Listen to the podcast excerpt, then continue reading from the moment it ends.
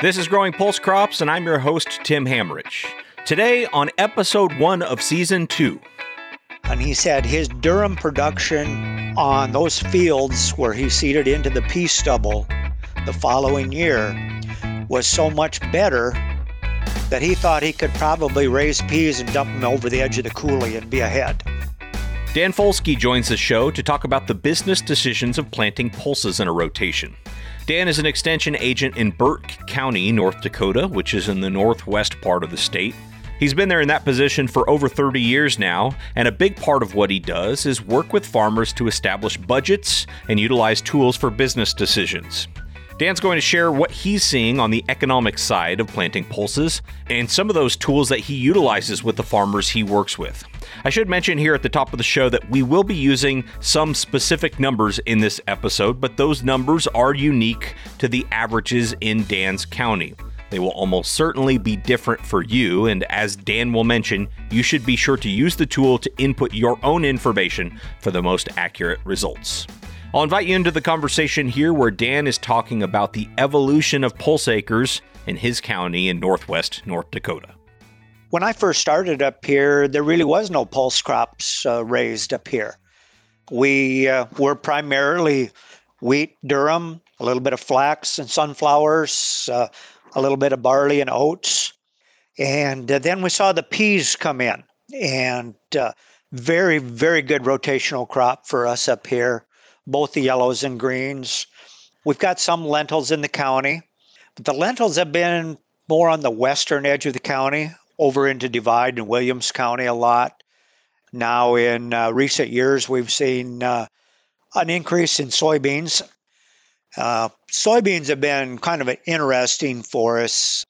I joke with the people that for the first 20 years I was up here, I had one soybean producer in the county every year and never the same producer two years in a row. But with uh, the soybean area spreading so much across the country, there has been so much more development of the short season varieties. There is not the level of yield drag with those uh, shorter maturity varieties that there used to be. And of course, we've had uh, increases in looking at some of the chickpeas and, and some of that. Right here in Burke County, it's still primarily peas and lentils. Is that what drove the adoption of pulses in the first place, or was it something else? I think uh, the number one was probably fertilizer costs. Nitrogen fertilizer cost was the number one that kind of started the interest up here. That and uh, simply the poor economics of the small grains at times. As we have evolved further, just rotational benefits. I had a producer that came to a meeting here in Bowbells one time that we were talking about production of peas and budgets for peas and durum.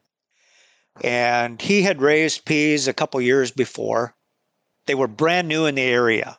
There was no local elevators accepting them for delivery.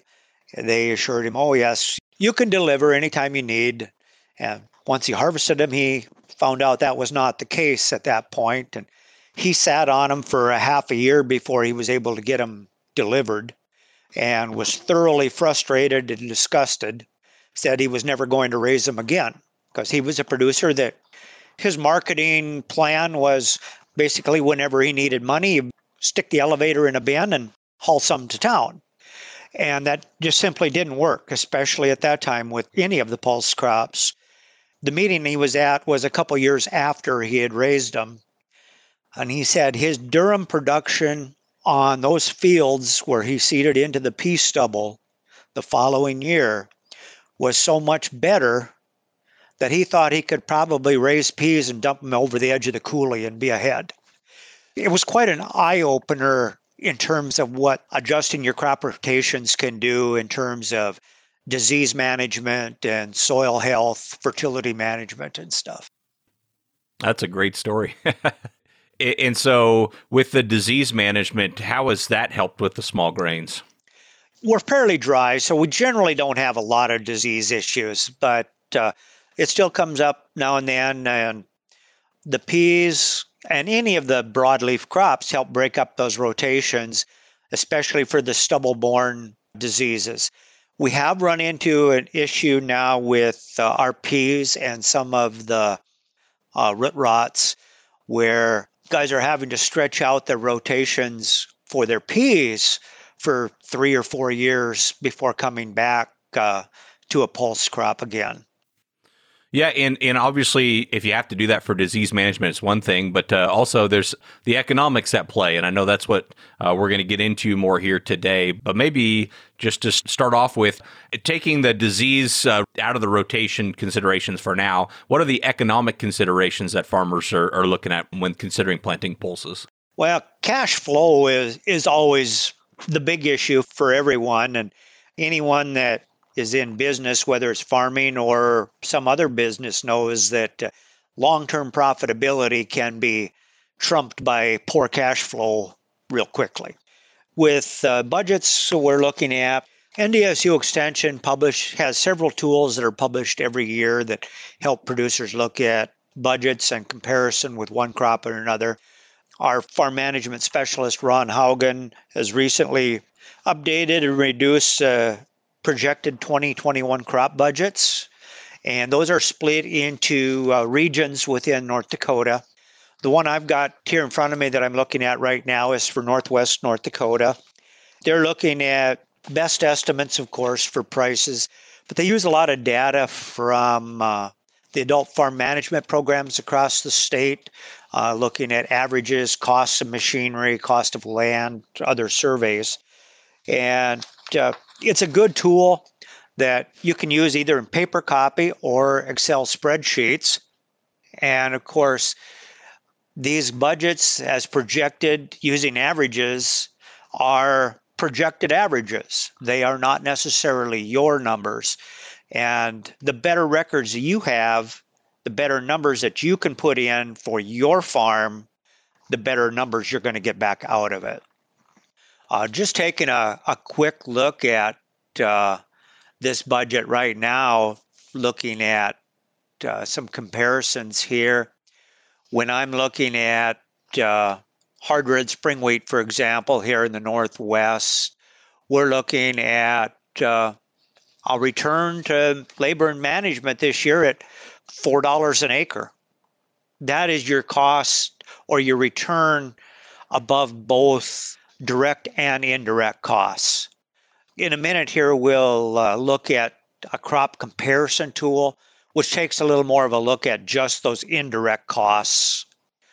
But yeah, $4 an acre is not a lot of return. durum, it's a little better out there at 754. Canola, which is another very, very common crop here in the area, that's looking at about 69.72. So about $70 an acre return, a lot better. Peas, not so good this year. Uh, looking at a negative $11 an acre with the projected price on peas.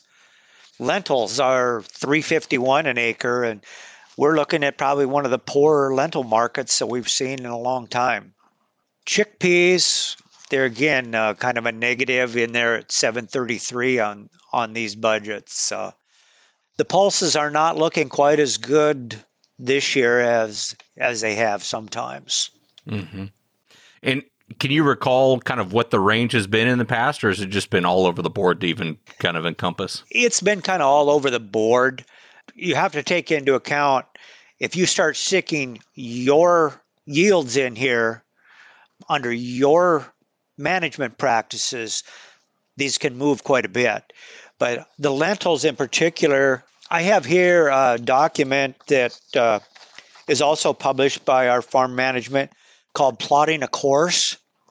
And it is short and long term agricultural planning prices put together by Ron Haugen, our farm management specialist, Tim Petry, our livestock economist, and Frayne Olson, our crop economist. And there have uh, some historic averages on prices as well as some projected prices for the next uh, five years. If I look just at lentils, 2015 2016 crop marketing year, the average price on lentils was 28.90 a hundredweight.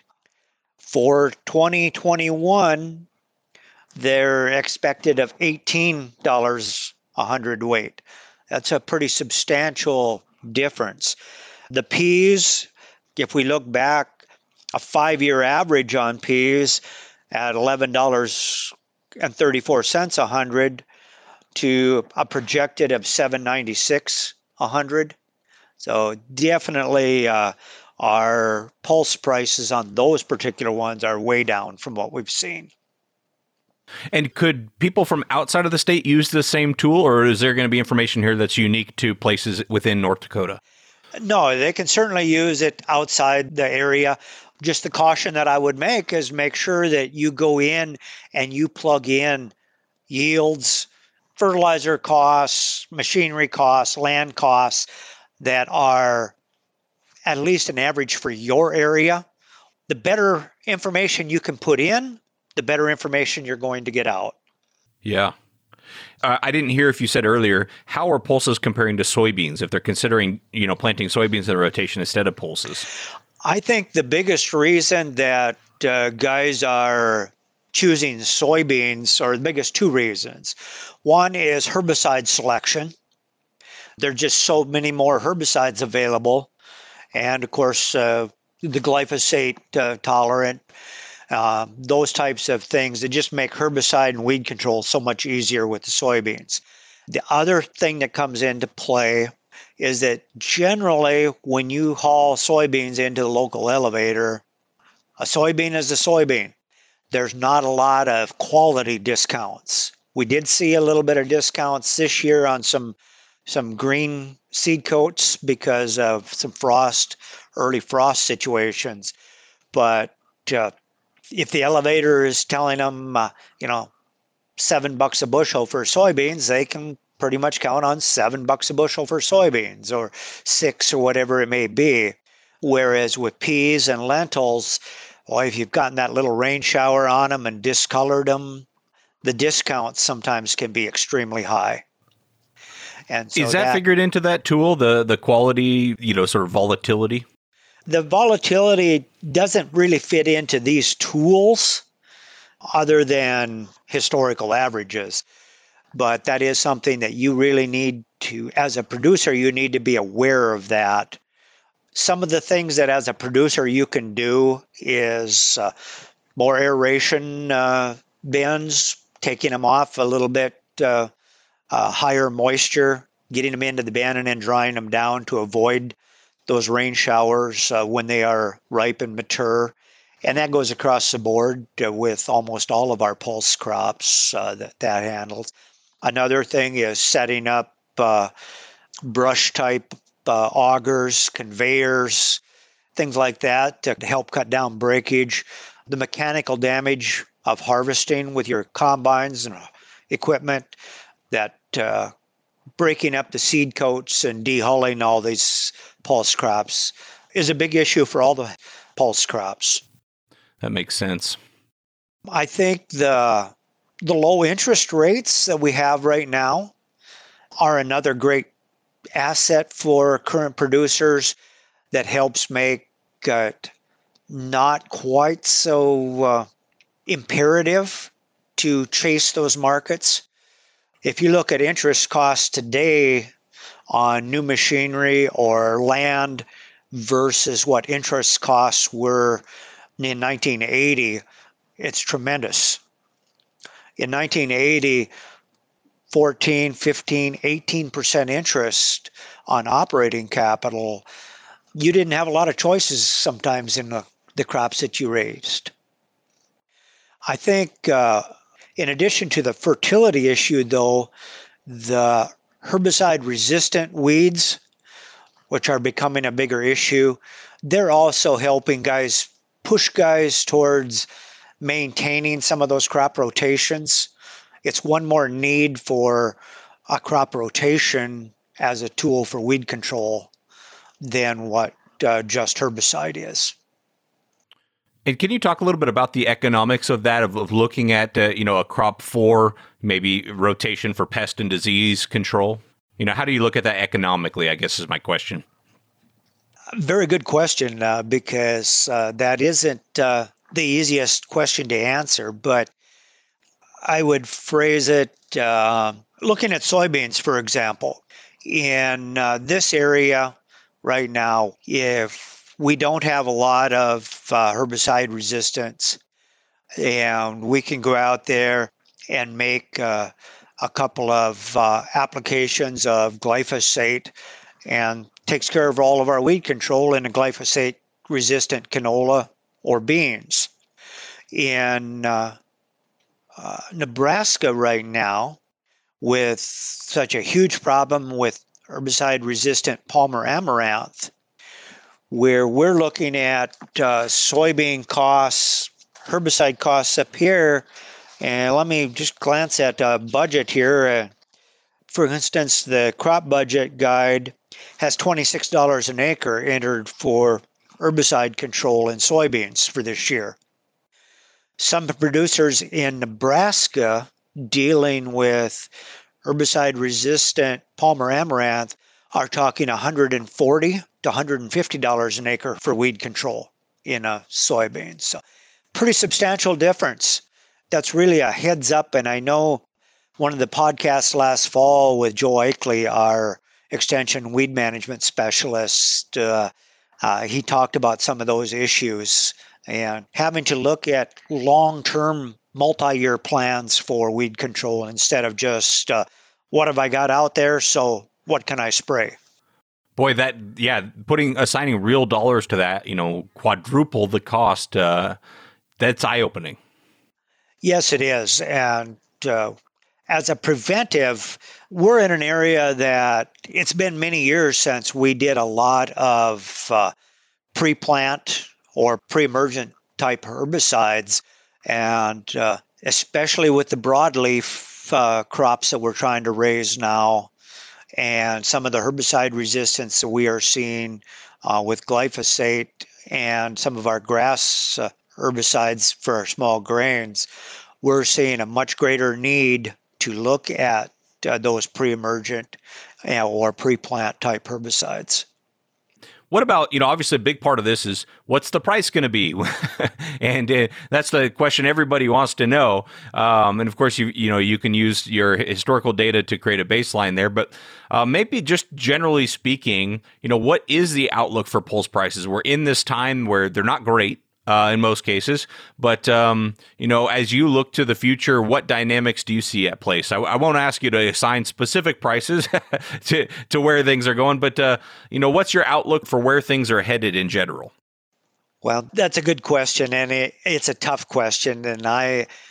I'll honestly admit I'm probably not the best person to be asking that. Those are the kinds of questions that I give uh, Frayne Olson, our crop marketing specialist, a call about. But in general, we're seeing our small grains tend to be a little bit better right now, and the outlook for them is a little better than it has been for the last year or two. And pulses in general are down a little bit, uh, at least for this near future. When I mentioned the plotting a course uh, short and long term price uh, document uh, that our guys have put together for us, and when I look at that, particularly for the dry peas, it's not as rosy an outlook for the next several years as what uh, the past five years have been. Lentils, uh, they kind of jump up and down. At least for our area, what I have seen is the lentil market is a little bit more up and down than some of the other markets. So that maybe gives a producer a little bit more opportunity to do some contracting on a market high, or even a producer that maybe has a little bit more grain storage, uh, an opportunity to hang on to some of those products and carry them forward uh, a little bit, uh, hoping for a better price next year. Lentils seem to have a wider range in that price from year to year than what I see with the peas.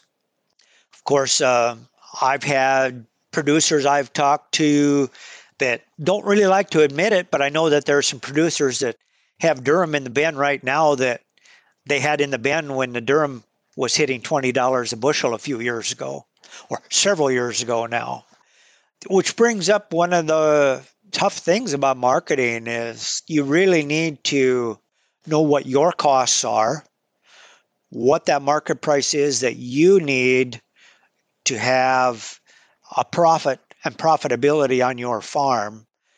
And then, even though you might be going into an upswing in that market, be careful not to jump on that bandwagon of, boy, that price is going up and it's going to keep going up. Yes, I, uh, I understand the feeling that you have if you've pulled the plug on uh, 20 cent uh, lentils and watching that market move to 24, 25, 28, or wheat, uh, spring wheat. You've pulled the plug on some contracts at six and a half dollars, and now all of a sudden that market's going to seven, going to eight. Uh, you're feeling really dumb, but think of how you're going to feel if you still got that product in the bin that you could have pulled the plug at eight dollars and it's back down to four and a half. Yep, that is uh, that is a trap a lot of us easily fall into. we want to hit the high of the market all the time, and it's hard to do. We had uh, a crop marketing specialist for NDSU for many years, uh, whose name was George Flaskerud, and he talked about marketing plans a lot and the need for knowing your cost of production.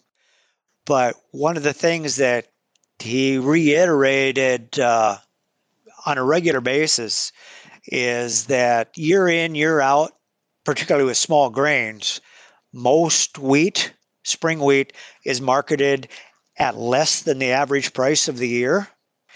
And that almost every farmer that he worked with, if they had picked one day of the month, of every month, whether it be the first, the fifth, the 10th, the 23rd, and sold one twelfth of their market either through forward contracting, uh, direct crop market, uh, delayed pricing, whatever, picked one day a month and sold one twelfth of their crop, they would probably be ahead of where they currently were in the long run. Just having a plan will, will help save you from yourself. Yes. Um, all right. Well, last question here. You had mentioned plotting a course. Was there more you wanted to talk about on plotting a course? I guess a couple of things I would mention the data that they have on that for the various crops that are listed are actual marketing year averages for 2015 through 2020, the historic data. And then they also have uh, data looking out short term for 2021 and looking at projected long term, which are projected averages for 2022 through 2026. And of course, the longer term you look at, the greater the, the variability is going to be. But don't try and use really short term projections for long term investments. That's something that's really easy to do and uh, can get you in trouble. Just kind of quick look here at uh, those planting prices. We have prices on here for beef, hogs, sheep, as well as uh, crops. Crops that are listed are small grains, spring wheat, durum, oats, both feed and malting barley, both oil and non oil sunflowers, corn, soybeans, canola, flax, winter wheat, dry beans, dry peas, lentils, and alfalfa and other hay. And uh, you know, make sure that you try and uh, adjust those to your own area. And if you are in an area that uh, you have a better or poor basis off of futures markets than they do in other areas, make sure you take that into account. Thank you very much to Dan Folske for being on the show. As a quick tip, Dan says the most common issue new farmers have with using these tools is that they default to a read only format. So if you're diving in, make sure that you enable editing to start using them. We'll provide the links in the show notes for all the tools discussed here, and you can find those at growingpulsecrops.com. This show is brought to you by the Pulse Crops Working Group with support from the USA Dry Pea and Lentil Council, as well as the North Central IPM Center. We're releasing these episodes every other week throughout the growing season, and we want to make sure the information is relevant to you. Please tweet us with any feedback or suggestions by using the hashtag growing pulse crops. We'll be back with another great episode in a couple weeks.